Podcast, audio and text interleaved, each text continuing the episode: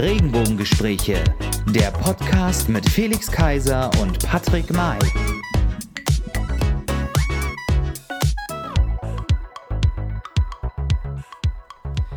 Ja, einen wunderschönen guten Tag, liebe Hörer, liebe Freunde da draußen. Toll, dass ihr wieder eingeschaltet habt. Unsere erste Folge ist draußen und wir waren sowas von aufgeregt. Also ich zumindest war aufgeregt. Natürlich heiße ich heute wieder den wunderbaren Felix Kaiser. Herzlich willkommen. Hallo, neben mir oder gegenüber vielmehr sitzt der großartige Patrick May. Hallo, Felix. Also unsere erste Folge ist draußen und ähm, ich war sowas von aufgeregt. Ähm, Gespannt wie ein Regenschirm. Ja, Gespannt wie ein Regenschirm, genau. Also wie, wie, wie hast du das erlebt? Ich meine, das ist jetzt unsere erste richtige Folge. Jetzt sind wir on air. Jetzt geht es los mit den ganzen Gästen, die wir jetzt nach und nach immer einladen werden. Ja, wie, wie hast du jetzt diese, diese Zeit erlebt? Also es war großartig, ich kann es nur äh, bestätigen. Also eine unglaubliche Anspannung, weil wir haben wirklich äh, sehr viel und hart dafür gearbeitet, aber wir sind äh, so überzeugt von dem Projekt und haben so viel Spaß auch dabei, auch wenn es anstrengend war und wenn es jetzt doch in kurzer Zeit entstanden ist. Ähm, aber äh, ich würde sagen, für die erste Sendung mit so einem äh, grandiosen Gast war das wirklich eine tolle Geschichte. Wir haben bisher super Feedback darauf bekommen aus der Politik im Umfeld der CDU, auch aus, aus der LSU, weil es so klare, eindeutige Worte von dem äh, Landesvorsitzenden Kai Wegner gab. Ähm, natürlich auch aus der LSU Berlin. Äh, eine wunderbare Geschichte und ich finde, jetzt kann es nur noch einfacher werden, weil wir haben so eine lange Gästeliste in Anführungsstrichen von Themenliste ja. und so viele spannende Themen vor, ähm, dass es wirklich noch mehr Spaß machen wird. Ja, genau. Aber sag mal, Patrick, du siehst irgendwie heute so ein bisschen zerstört aus. Das Liegt es also. eventuell daran, dass gestern Herrentag war? Also es war ja gestern Herrentag und ähm, auch ich habe das schöne Wetter genutzt, habe ähm, mich auf das Fahrrad geschwungen und bin durch Berlin gefahren bis nach Brandenburg raus, nach Woltersdorf, habe dort die Sonne genossen, eine leckere Bratwurst gegessen und ja. Und dazwischen und, ein bis äh, acht Bier. Ja, genau. Dann hat man mal so die Tankstelle mitgenommen. Alles natürlich ähm, mit äh, Mundschutzmaske, wie sich das gehört natürlich. Ähm, aber ja, wie das so ist. Ich meine, das ist ja natürlich kein Geheimnis, dass man dann auch ein bisschen was trinkt. Wir sind natürlich ähm, ordentlich nach Hause gekommen, dann mit der Bahn. Ähm, alles ganz ähm, safe. Ähm, ja, und heute bin ich natürlich hier. Nichtsdestotrotz haben wir ja heute auch einen Gast. Also, ähm, Felix, wen haben wir denn heute in unserer Sendung? Ja, er ist TV- und Eventmoderator, Produzent und Medientrainer. Fernsehsender und Online-Medien wie das Handelsblatt buchen ihn für die Moderation von Sendungen und Beiträgen. Auch auf Messen und bei Galas führt er als professioneller Moderator durchs Programm und leitet Podien. Er ist bekannt als Börsenexperte für N24, die Deutsche Welle und Focus Online. Er ist Mitglied der LSU Berlin und des Vöcklinger Kreises. Heute ist er Gast bei uns und spricht mit uns über Wirtschaft, Diversity und ungeaudete Top-Manager. Herzlich willkommen, Manuel Koch. Ja, vielen Dank für die Einladung. Ich freue mich und vielen Dank für das nette Intro. Das kann ich äh, irgendwie gleich weiterverwenden für Werbeaufnahmen. Ja, Manuel, herzlich willkommen bei uns, auch von mir. Du bist natürlich heute da als unserer Wirtschafts- und Börsenexperte und da geht so die erste Frage an dich. Wie würdest du die aktuelle wirtschaftliche Gesamtlage in Deutschland und unserer Welt in und nach Corona so beschreiben? Ich glaube, das Besondere diesmal ist ja auch wirklich, dass die gesamte Welt betroffen ist. Äh, bei der letzten Finanzkrise waren natürlich auch viele Nationen betroffen. Gerade die Banken äh, natürlich sind global aufgestellt. Aber diesmal geht es von Asien über Europa in die USA nach Lateinamerika. Und das ist das Problem, was wir sehen, dass die ganze Welt im Lockdown ist und war. Und deswegen ist das so eine Ausnahmesituation. Die ganzen negativen Meldungen, die, die haben wir natürlich alle und das Wirtschaftswachstum wird runtergehen und ob es 7% sind oder 12%, äh, es ist auf jeden Fall eine ganz furchtbare Situation für ganz viele. Ich versuche aber auch immer so ein bisschen das Positive draus zu ziehen und das wäre für mich, dass, glaube ich, viele eine neue Chance sehen, gerade durch die Digitalisierung, dass vieles einen stärkeren Schub erfahren hat und wenn man was Positives draus ziehen will, ist das, glaube ich, das, dass viele wenn sie erstmal durch diese Zeit sind, glaube ich, auch stärker wieder rauskommen. Also du hast von sieben oder zwölf Prozent so gerade gesprochen. Sind das so Zahlen, die man schon irgendwie, die so geläufig sind oder mit denen man schon rechnen kann, richtig? Die Wirtschaftsinstitute und auch die Bundesregierung haben natürlich diverse Gutachten erstellt. Äh, es gibt da die Wirtschaftsweisen, die haben verschiedene Szenarien entwickelt, also das berühmte V oder das U. Also äh, V werden wir, glaube ich, nicht mehr sehen. So schnell geht die Wirtschaft, glaube ich, nicht hoch, wie sie runtergegangen ist. Ein U mit einem langen Bauch unten, das ist vielleicht wahrscheinlicher. Also wir verharren ein wenig in dieser Starre und gehen dann langsam wieder hoch. Äh, es gibt auch ein L, das wäre das Schlimmste in dieser Buchstabensuppe also ein ganz lang gezogener äh, Trend, der unten ist, bis es vielleicht dann irgendwann aus diesem L mal wieder rauskommt. Gibt es denn etwas, was die Politik jetzt aus deiner Sicht tun müsste oder schon tut, um schlimmere Konsequenzen für uns alle zu vermeiden? Ich glaube, wir sehen in der Welt zwei riesige Maßnahmen. Das eine sind die Notenbanken, die Billionen in die Märkte pumpen. Das ist auch einzigartig in der Geschichte, diese Beträge, die wir da sehen. Und auf der anderen Seite sehen wir die einzelnen Regierungen der Länder und wir sehen die EU. Und alles zusammen ergibt ein wahnsinniges Hilfsprogramm und ein, ein Maßnahmenpaket, was da kommt. Was die Politik im Einzelnen machen kann, ist, glaube ich, nochmal ganz genau schauen, welche Branchen betroffen sind. Ähm, viele Selbstständige haben ja diese Einmalzahlungen bekommen. Dann gibt es aber gerade kleinere Unternehmen, die nur Kredite bekommen, die müssen sie natürlich auch wieder zurückzahlen und die sind auch erstmal sehr schwer getroffen. Also kann man vielleicht die nochmal unterstützen. Wie ist das gerade mit dem Kulturbereich? Ich glaube, da ist auch noch sehr viel ungeklärt. Also da geht es ja vom äh, Sänger bis zur Oper, äh, bis zu anderen Künstlern, die einfach von heute auf morgen keinen Job mehr hatten. Mhm. Äh, da muss man, glaube ich, auch nochmal nachliefern. Und die ganz großen Konzerne, äh, das sehen wir ja bei Lufthansa so mit Staatshilfen und bei anderen Konzernen, die sind natürlich auch nochmal wieder abgesichert. Ähm, da gibt es für viele schon Unsicherheiten und da könnte die Politik vielleicht noch ein bisschen wirtschaftsnäher sein. Ja, okay. Du hast jetzt von Absicherung gesprochen. Was kann ich denn tun, so als gemeiner Bürger, um mich in dieser Zeit vielleicht abzusichern für die Zukunft? Ähm, ich meine, es hängt dann auch von deinem Vermögen ab, was du alles hast und von deinen Anlagehorizonten und so. Äh, wenn, wenn du jetzt ein bisschen Geld so gespart hast und das da auf dem Konto rumliegt und du überlegst, was machst du damit, ähm, dann glaube ich, äh, hast du ja eh mal 100.000 Euro, die äh, gesichert sind vom Staat. Also diese Einlagensicherung hast du bei 100.000 sowieso erstmal. Wenn wir davon ausgehen, du hast ein paar Aktien, dann sind die wahrscheinlich auch erstmal in den Keller gegangen. Wer langfristig Aktien hält, der kann davon ausgehen, dass es in einem halben Jahr, Jahr äh, vielleicht auch erst in drei Jahren, aber grundsätzlich alle 10 bis 15 Jahre waren Aktien immer im Plus. Das heißt, du kannst davon ausgehen, wenn du langfristig das vielleicht für die Rente zur Seite gelegt hast, dass du da äh, wahrscheinlich mit einem Plus rauskommen wirst. Trotzdem sind das natürlich Finanzprodukte. Alle Finanzprodukte haben Risiken und im schlimmsten Fall hast du auch einen Totalverlust. Ähm, dann heißt es ja immer diversifizieren, also dein Geld auf verschiedene Produkte äh, auflagern, auslagern. Da können Immobilien dabei sein, da kann ein bisschen Gold zum Beispiel dabei sein, 5% Gold oder 10% Gold, irgendwelche Edelmetalle, vielleicht sogar ein bisschen Bitcoin, auch wenn das ein hohes Risiko hat und ähm, man das jetzt nicht empfehlen kann, aber wer möchte und wer so ein bisschen auf höhere Renditechancen schielt und das Risiko jetzt nicht zu viel für denjenigen ist, der kann auch irgendwie 1, 2, 3% in Bitcoin investieren.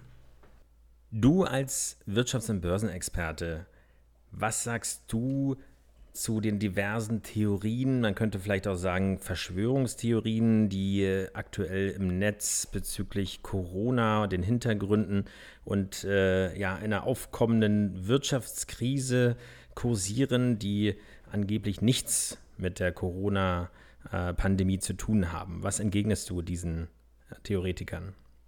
Also es gibt eine Vielzahl von Theorien im politischen Bereich und im wirtschaftlichen Bereich. Und das ist kein äh, Phänomen, was wir jetzt erst durch Corona sehen, sondern das ist ein Phänomen, was es seit vielen Jahren gibt. Und es ist auch wie wir politische äh, Extreme sehen, auch in dem Wirtschaftsbereich immer extremer geworden in den letzten Jahren. Und da gibt es einige Leute, äh, die sich auf YouTube vor allen Dingen tummeln. Das ist eine Art Parallelwelt, wo die ein Sprachrohr gefunden haben, weil sie in den anderen Medien halt nicht vorkommen. Und durch diese neuen Möglichkeiten hat jeder heutzutage ja ein Sprachrohr und das ist ja auch gut, äh, das ist ja auch Pressefreiheit. Äh, es stellt sich nur die Frage, welche Klischees, welche äh, Gesinnungen bedient man damit? Und da gibt es ganz klar Leute, die eine Zielgruppe gefunden haben von äh, Zuschauern, die mit ihrem Leben, mit der Situation, mit äh, vielleicht der Flüchtlingskrise und vielen anderen Dingen unzufrieden sind. Die sehen, dass Deutschland vielleicht die Zeche zahlen soll für andere europäische Staaten, die nicht so gut hausgehalten haben, die äh, Schulden aufgetürmt haben und Deutschland soll zu, sozusagen dann für Europa der Zahlemann werden. Und das sehen wir jetzt auch in der Diskussion um Eurobonds oder Corona-Bonds und da ist jetzt im Gespräch, dass es eben verschiedene Fondsmöglichkeiten gibt. Natürlich Deutschland als stärkeres Land in der EU würde den meisten Betrag wieder, äh, also von diesem Betrag das meiste zurückzahlen. Ähm, das passt vielen eben nicht das nächste, was vielen nicht passt, ist so die Situation, dass ja gefühlt mit der D-Mark mal alles besser war und dass durch den Euro unsere Währung aufgeweicht wurde, unsere Kaufkraft aufgeweicht wurde und dass der Euro im Prinzip vor dem Knall steht, dass das Finanzsystem vor dem Knall steht und dass irgendwann mal das Kartenhaus, wie viele denken, zusammenbrechen wird. Ist da was dran? An einigen Punkten ist auf jeden Fall was dran. Was ich vorhin schon erwähnt habe, die Notenbanken pumpen eben wahnsinnig viel Geld in die Märkte. Ähm, das finde ich persönlich auch ja, fast eine, ähm, man vergeht sich auch an der Zukunft. Wer soll denn das äh, im Prinzip noch zurückzahlen? Das Gegenargument ist aber immer, wenn man das jetzt nicht machen würde, würde dann nicht alles sofort zusammenbrechen und dann hätten wir noch eine viel größere Krise. Und ich glaube, da muss sich so jeder seine Meinung bilden, was ja, was man für am wahrscheinlichsten hält. Ähm, wir haben diese Situation, die politische Meinung ist so, äh, dass diese Maßnahmen alle getroffen werden und ich glaube, da wird sich auch so schnell nichts ändern. Christine Lagarde, die EZB-Präsidentin, hat auf die Frage äh, geantwortet, ob der Euro sicher sei äh, hat sie gesagt, ja, zu 100 Prozent, weil das auch in den Verträgen so abgesichert ist. Also ähm, wir sehen, dass die Institute in Europa, die Institutionen in Europa äh, ganz fest davon ausgehen, dass dieses System eben weitergeht. Ja, was ich halt bei dieser Sache auch so spannend finde, ist halt, oder was heißt spannend finde, aber die Gefahr ist ja wirklich bei den YouTubern. Wir haben zum Beispiel den ähm, bekanntesten, vielleicht auch durch ähm, Funk und Fernsehen, äh, Rezo, ähm, gerade die, die Leute, die sich vielleicht nicht ähm, speziell richtig auch auskennen an der Börse etc. und dann auch ähm, gewisse Theorien aufstellen, die aber eine hohe Weichreite in ihren ähm, Portalen auch haben, das finde ich ist einfach die größte Gefahr. Das ist schön, dass, die, dass wir die Möglichkeit haben, heutzutage online zu gehen, auch wie wir das heute machen, durch einen Podcast oder auch durch YouTube. Aber halt, wenn man sich halt wirklich nicht auskennt und nicht vom Fach ist und die Expertisen da einfach fehlen, dann wird da schnell mal was in den Raum geworfen und ich glaube, so wird ganz dolle Verunsicherung in der Menschheit und gerade in der Jugend ähm, geweckt, glaube ich. Das ist ein Phänomen, was wir, wie gesagt, schon länger sehen. Und äh, vielleicht muss man sich auch selbstkritisch fragen, ob die bestehenden Medien auch Fehler gemacht haben und nicht alle gut genug eingebunden haben. Und dadurch haben sich dann Parallelwelten ähm, gebildet, die vielleicht so vor zehn Jahren undenkbar gewesen wär, wären. Aber das ist entstanden, weil diese Leute mit ihren Meinungen anscheinend nicht mehr in andere Medien gekommen sind. Und jetzt können die sagen, ist mir doch egal, ich habe 500.000 Follower auf YouTube, mache mein eigenes Ding. Ich habe jetzt gerade einen Fernsehbeitrag vor ein paar Tagen gesehen, da hat äh, jemand von einer ähm, anderen Partei, einer, einer, rechten Partei gesagt, was euch gebe ich gar kein Interview, ist mir doch egal, ich habe genug Follower auf YouTube. Ähm, und diese Sachen, das sind schon interessante Dinge, die da passieren, weil das ist halt so. Die Leute müssen eigentlich gar nicht in der Tagesschau vorkommen, weil ihre Anhänger sind ihnen ja wahrscheinlich viel treuer äh, und mhm. damit äh, erzielen sie dann wahrscheinlich viel besser ihre Ziele. Ja, also es ist total spannend, was da ähm, noch so auf uns zukommt, gerade so in den Medien und ähm, natürlich auch in der Wirtschaft bei uns. Kommen wir zu unserem nächsten Themenblock, den wir so vorbereitet haben. Diversity ist da das Thema. Ähm, ja, und was bedeutet eigentlich Diversity in Wirtschaftsunternehmen? Das interessiert uns jetzt, ähm, was du da dazu zu sagen hast. Also es gibt verschiedene Studien, es gibt einige Bücher dazu und es gibt das, was ich selber auch so empfinde.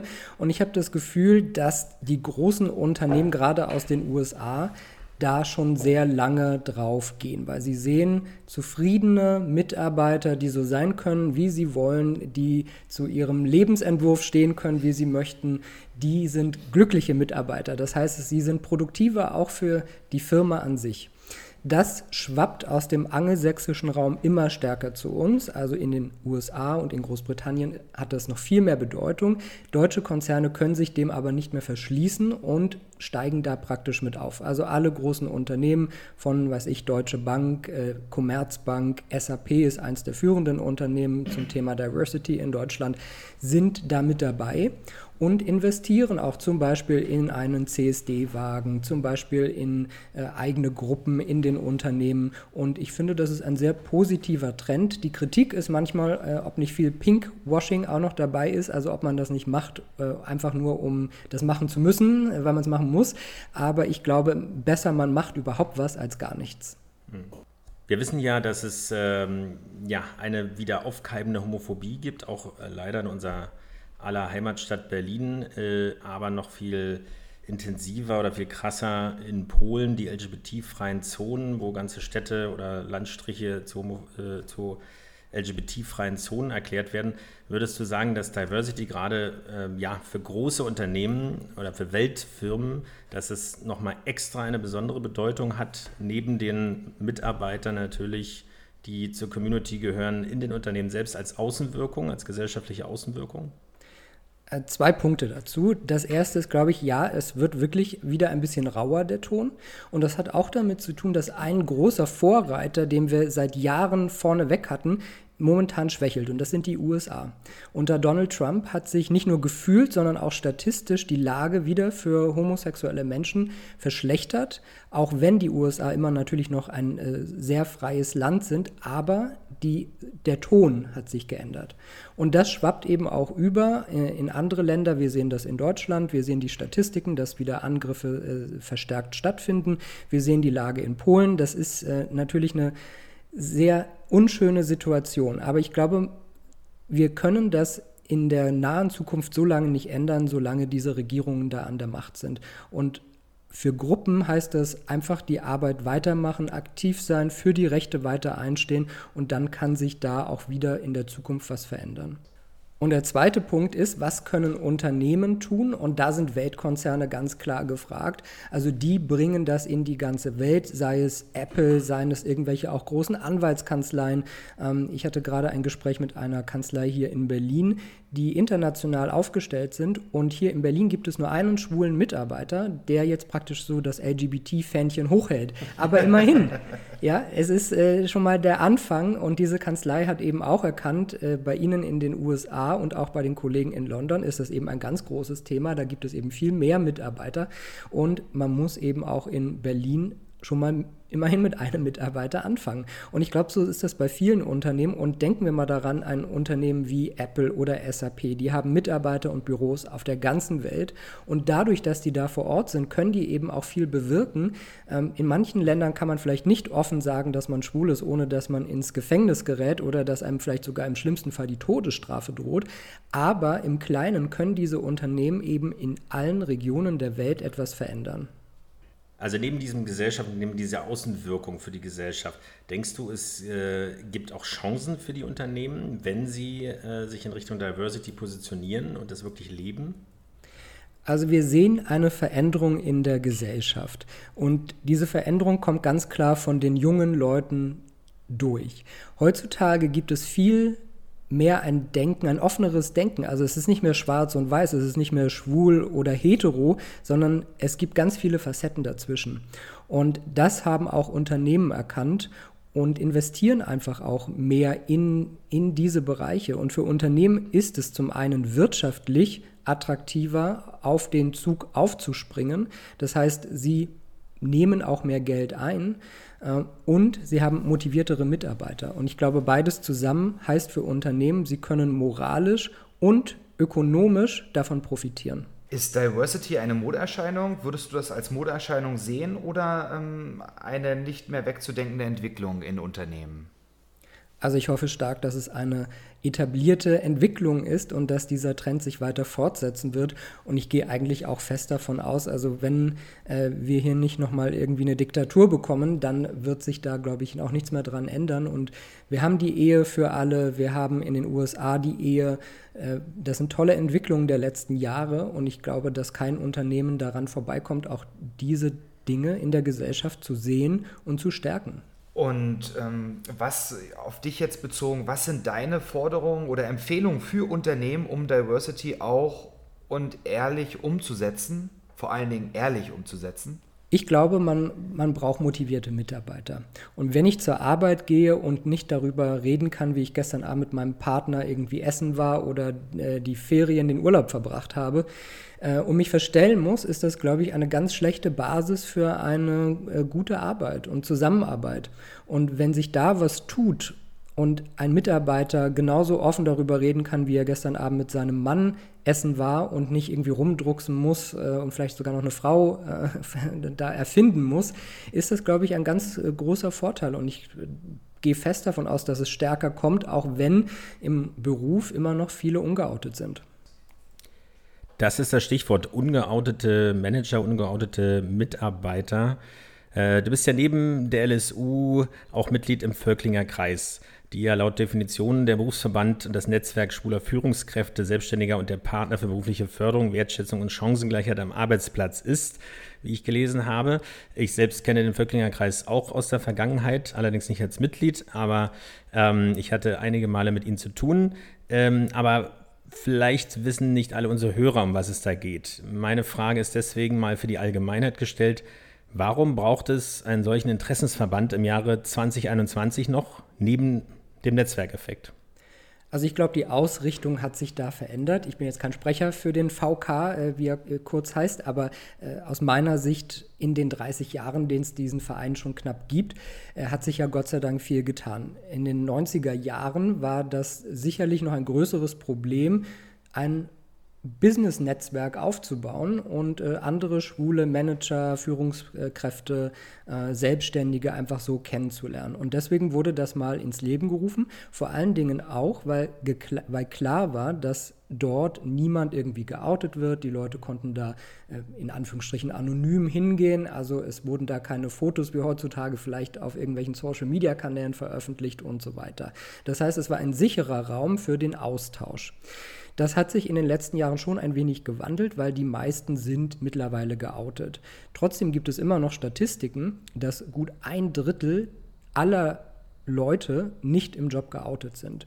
Und das hat mich eigentlich schon aufschrecken lassen, weil ich das ja, eine wahnsinnige Zahl äh, finde, wenn ich mir das so vorstelle, dass ein Drittel irgendwie im Job nicht so offen darüber reden können. Und warum braucht es diesen äh, Verein? Weil es sicher immer noch viel zu tun gibt. Also Ehe für alle war lange eine Forderung, das haben wir jetzt erreicht. Aber es gibt auch sicherlich noch sehr viel Diskriminierung auch für Transsexuelle äh, in Berufen.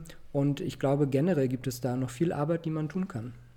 Ja, ich glaube, das ist auch ähm, von, von den Berufen her gibt, gibt es auch so diese klassischen konservativen Berufe, ähm, warum es da dann auch noch Menschen gibt, die sich halt eben nicht trauen, ähm, sich zu outen. Meine Frage hast du schon so ein bisschen beantwortet, aber nochmal auf die Top-Manager zu gehen. Gibt es tatsächlich noch ungeoutete Top-Manager, die ein Doppelleben führen? Also man kann grundsätzlich sagen, umso höher die Position, desto eher ungeoutet. Wir haben keinen geouteten DAX-Vorstand in Deutschland und rein statistisch gesehen müsste es da auch schon mal in den letzten Jahren jemanden gegeben haben. Ohne dass ich jetzt unbedingt jemanden wüsste und äh, darüber reden ja. würde, aber äh, man kann davon ausgehen, es gibt Leute in diesen Etagen. Und ich finde es schade, dass wir immer noch nicht in Deutschland so weit sind, dass die Leute offen dazu stehen können. Ähm, und umgekehrt finde ich es toll, in anderen Unternehmen wie bei Apple einfach zu sehen, dass da ein schwuler CEO ist. Äh, der Tim Cook von Apple, der hat sich auch nicht ganz freiwillig geoutet, sondern das kam auch über ein paar Ecken so raus. Äh, trotzdem stand er ja dann dazu und steht bis heute dazu. Und das finde ich sehr positiv. Und ich glaube, wenn ein CEO von so einem großen Unternehmen einfach sagen kann, ich bin schwul und das ist gut so, dann wäre das auch ein schönes Zeichen in Deutschland.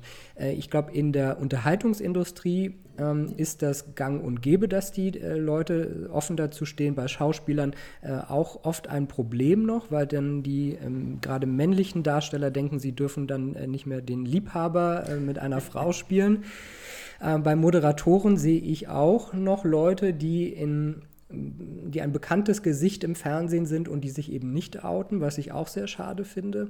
Äh, und in der Wirtschaft ist das ganz klar in diesem Umfeld, wo ich mich auch oft bewege, also irgendwelche Banken äh, und, und in diesen Bereichen, da ist das nicht gang und gäbe, dass die Leute einfach so offen dazu stehen. Und das finde ich eben schade, weil ich diese Vorbildfunktion eigentlich lieber hätte.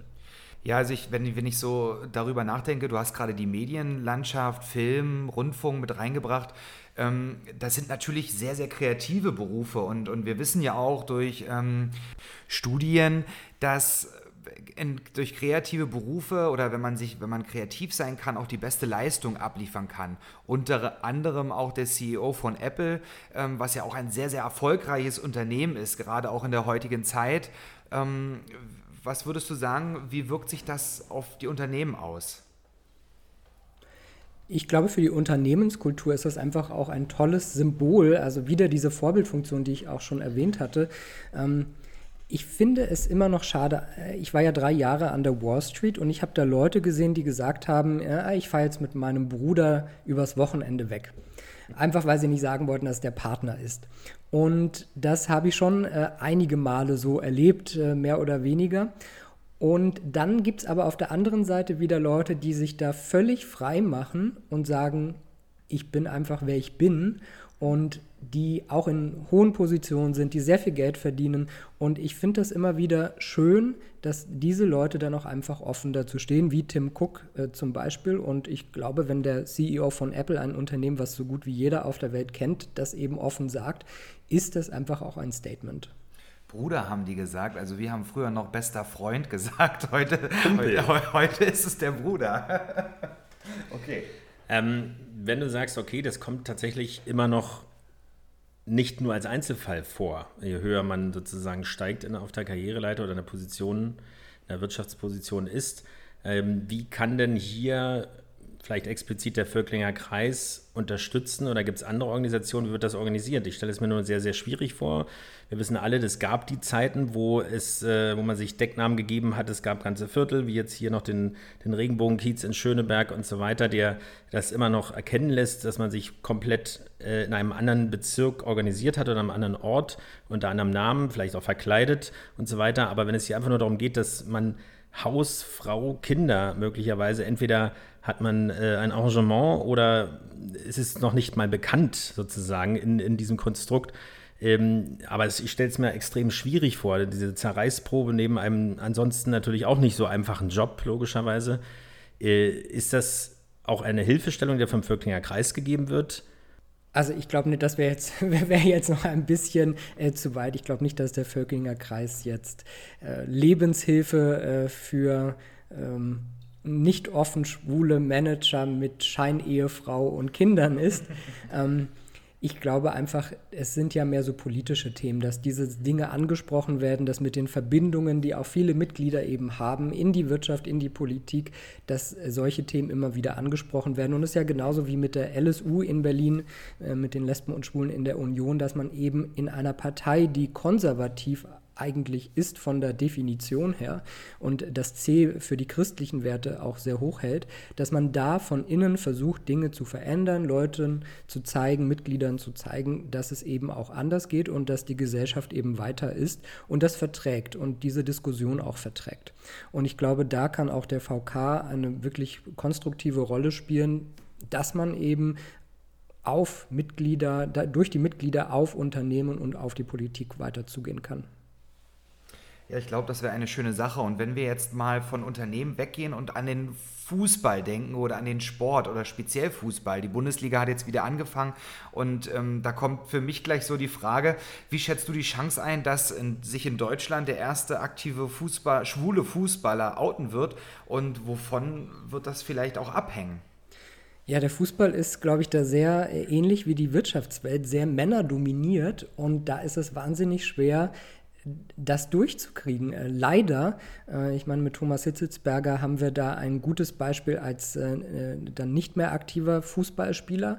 Äh, und das hat, glaube ich, auch schon geholfen, dass vielleicht einige andere sehen, ähm, ist ja gar nicht so schlimm und äh, bei dem lief das ja eigentlich ganz gut. Wie wäre das jetzt, äh, wenn man in der Mannschaft noch spielen würde und mit den Kumpels dann danach unter die Dusche geht oder so? Keine Ahnung, ob äh, das alles so wie früher wäre. Ich glaube eigentlich schon. Ich glaube eigentlich, dass es keinen großen Unterschied machen würde, man aber wahrscheinlich dann als aktiver Spieler Angst vor dem Medienecho hat und das wäre bestimmt enorm, äh, weil alle sich erstmal auf diese Story stürzen würden. Trotzdem auch da wieder die Vorbildfunktion wäre doch eigentlich wahnsinnig schön. Ob wir das zeitnah sehen werden, ich glaube eher nicht. Also es ist äh, ganz interessant, dass du das sagst, weil ähm, mir sind auch einige Namen spekulativ bekannt, auch aus der Vergangenheit, die dann auch äh, in ihrer nicht aktiven Zeit äh, sich nicht geoutet haben. Aber was von denen durchgesickert ist, ist eher, dass sogar Mannschaftskollegen eher davon wussten. Also dieser typische Moment, äh, dass man Angst davor hat, dass jemand sagt, hebt mal die Seife auf, den gab es eigentlich im Prinzip nicht, sondern äh, man hatte tatsächlich eher Angst vor Werbeverträgen, die dann irgendwie gecancelt werden könnten oder vor einem Medienecho oder den Fans. Und das ist eigentlich das eigentliche Traurige in Zeiten, wo Respekt ganz groß geschrieben wird, große Kampagnen auch vom DFB laufen, von den einzelnen Vereinen laufen, dass das der eigentliche Grund ist oder der, die eigentliche Befürchtung ist. Also nicht von der Mannschaft an sich, wo es eigentlich ja darauf ankommt, dass man dort zusammen als Team agiert, sondern eher von dem Medienecho oder von den Konsequenzen darüber hinaus. Ich denke auch das Stichwort Respekt und auch Authentizität, das sind äh, so wichtige Dinge und ich glaube, wenn man da den Weg für sich findet, in die Öffentlichkeit und offen zu sich selbst zu stehen. Vielleicht äh, haben das einige ja auch für sich erst später herausgefunden, wo sie nun sind und äh, sind vielleicht in irgendeinem Sportinternat groß geworden und konnten sich da lange nicht so finden. Keine Ahnung, was so die einzelnen Wege da sind. Aber ich glaube, ab einem gewissen Alter weiß man ja wahrscheinlich, in welche Richtung man da tendiert. Und dann diesen Druck mal auszuhalten, der da vielleicht über ein paar Wochen, ein paar Monate kommt und dann kriegt man eben diesen Stempel. Aber ich glaube, das Positive, diese positive Energie, die da auch kommen kann, das sollte man auch nicht unterschätzen. Und wenn ich so offen, schwule Sportler sehe auf der ganzen Welt, sind das ja für viele ganz große Vorbilder. Und dass es immer welche gibt, die irgendwelche Hasskommentare und äh, Kommentare unter der Gürtellinie schreiben werden. Das hast du immer, egal ob du schwul oder hetero bist. Äh, in der Hinsicht muss das, glaube ich, jeder, der in der Öffentlichkeit steht, aushalten. Ja, danke dir dafür. Und jetzt zum Abschluss, Manuel, eine letzte Frage. Du sprachst gerade von Vorbilder. Vielleicht als letzte Frage an dich ähm, für heute. Ähm, hast du ein Vorbild oder ein Idol? Oh Gott, ja, das ist immer eine schwierige Frage. Nein, habe ich eigentlich nicht. Ähm, wenn ich so dran denke, wer mich geleitet hat, würde ich sagen, sind das äh, die Menschen um mich herum gewesen, vor allen Dingen die Familie und äh, in der Hinsicht immer offen und ehrlich zu sich selbst zu sein und äh, Dinge aus dem Herzen heraus zu machen, mit Liebe und Engagement. Und äh, ich weiß nicht, vielleicht klingt das jetzt ein bisschen zu pathetisch, aber für mich waren das immer Werte, die ich nach außen tragen wollte. Und diese Werte habe ich durch meine Familie vermittelt bekommen. Und ich hoffe, dass ich die auch so in meiner Arbeit als Privatperson und als öffentliche Person so weitergeben kann. Das freut uns. Vielen Dank für dieses Schlusswort. Wir sagen Dankeschön, Manuel. Ja, herzlichen Dank, Manuel. Hat mich sehr gefreut. Äh, vielen Dank für die Einladung. Und ja, wir haben äh, viele Themen und ich denke, die Wirtschaft ist auf einem Weg, aber auch da gibt es noch viel zu tun. Also die Regenbogengespräche können vielleicht auch da ein bisschen weiterhelfen. Sehr gerne, das nehmen wir gerne mit auf. Und auch heute würden wir uns sehr darüber freuen, wenn ihr da draußen uns Feedback gibt, uns Anregungen gibt, wie ihr das auch bisher getan habt. Vielen Dank und bis bald. Tschüss.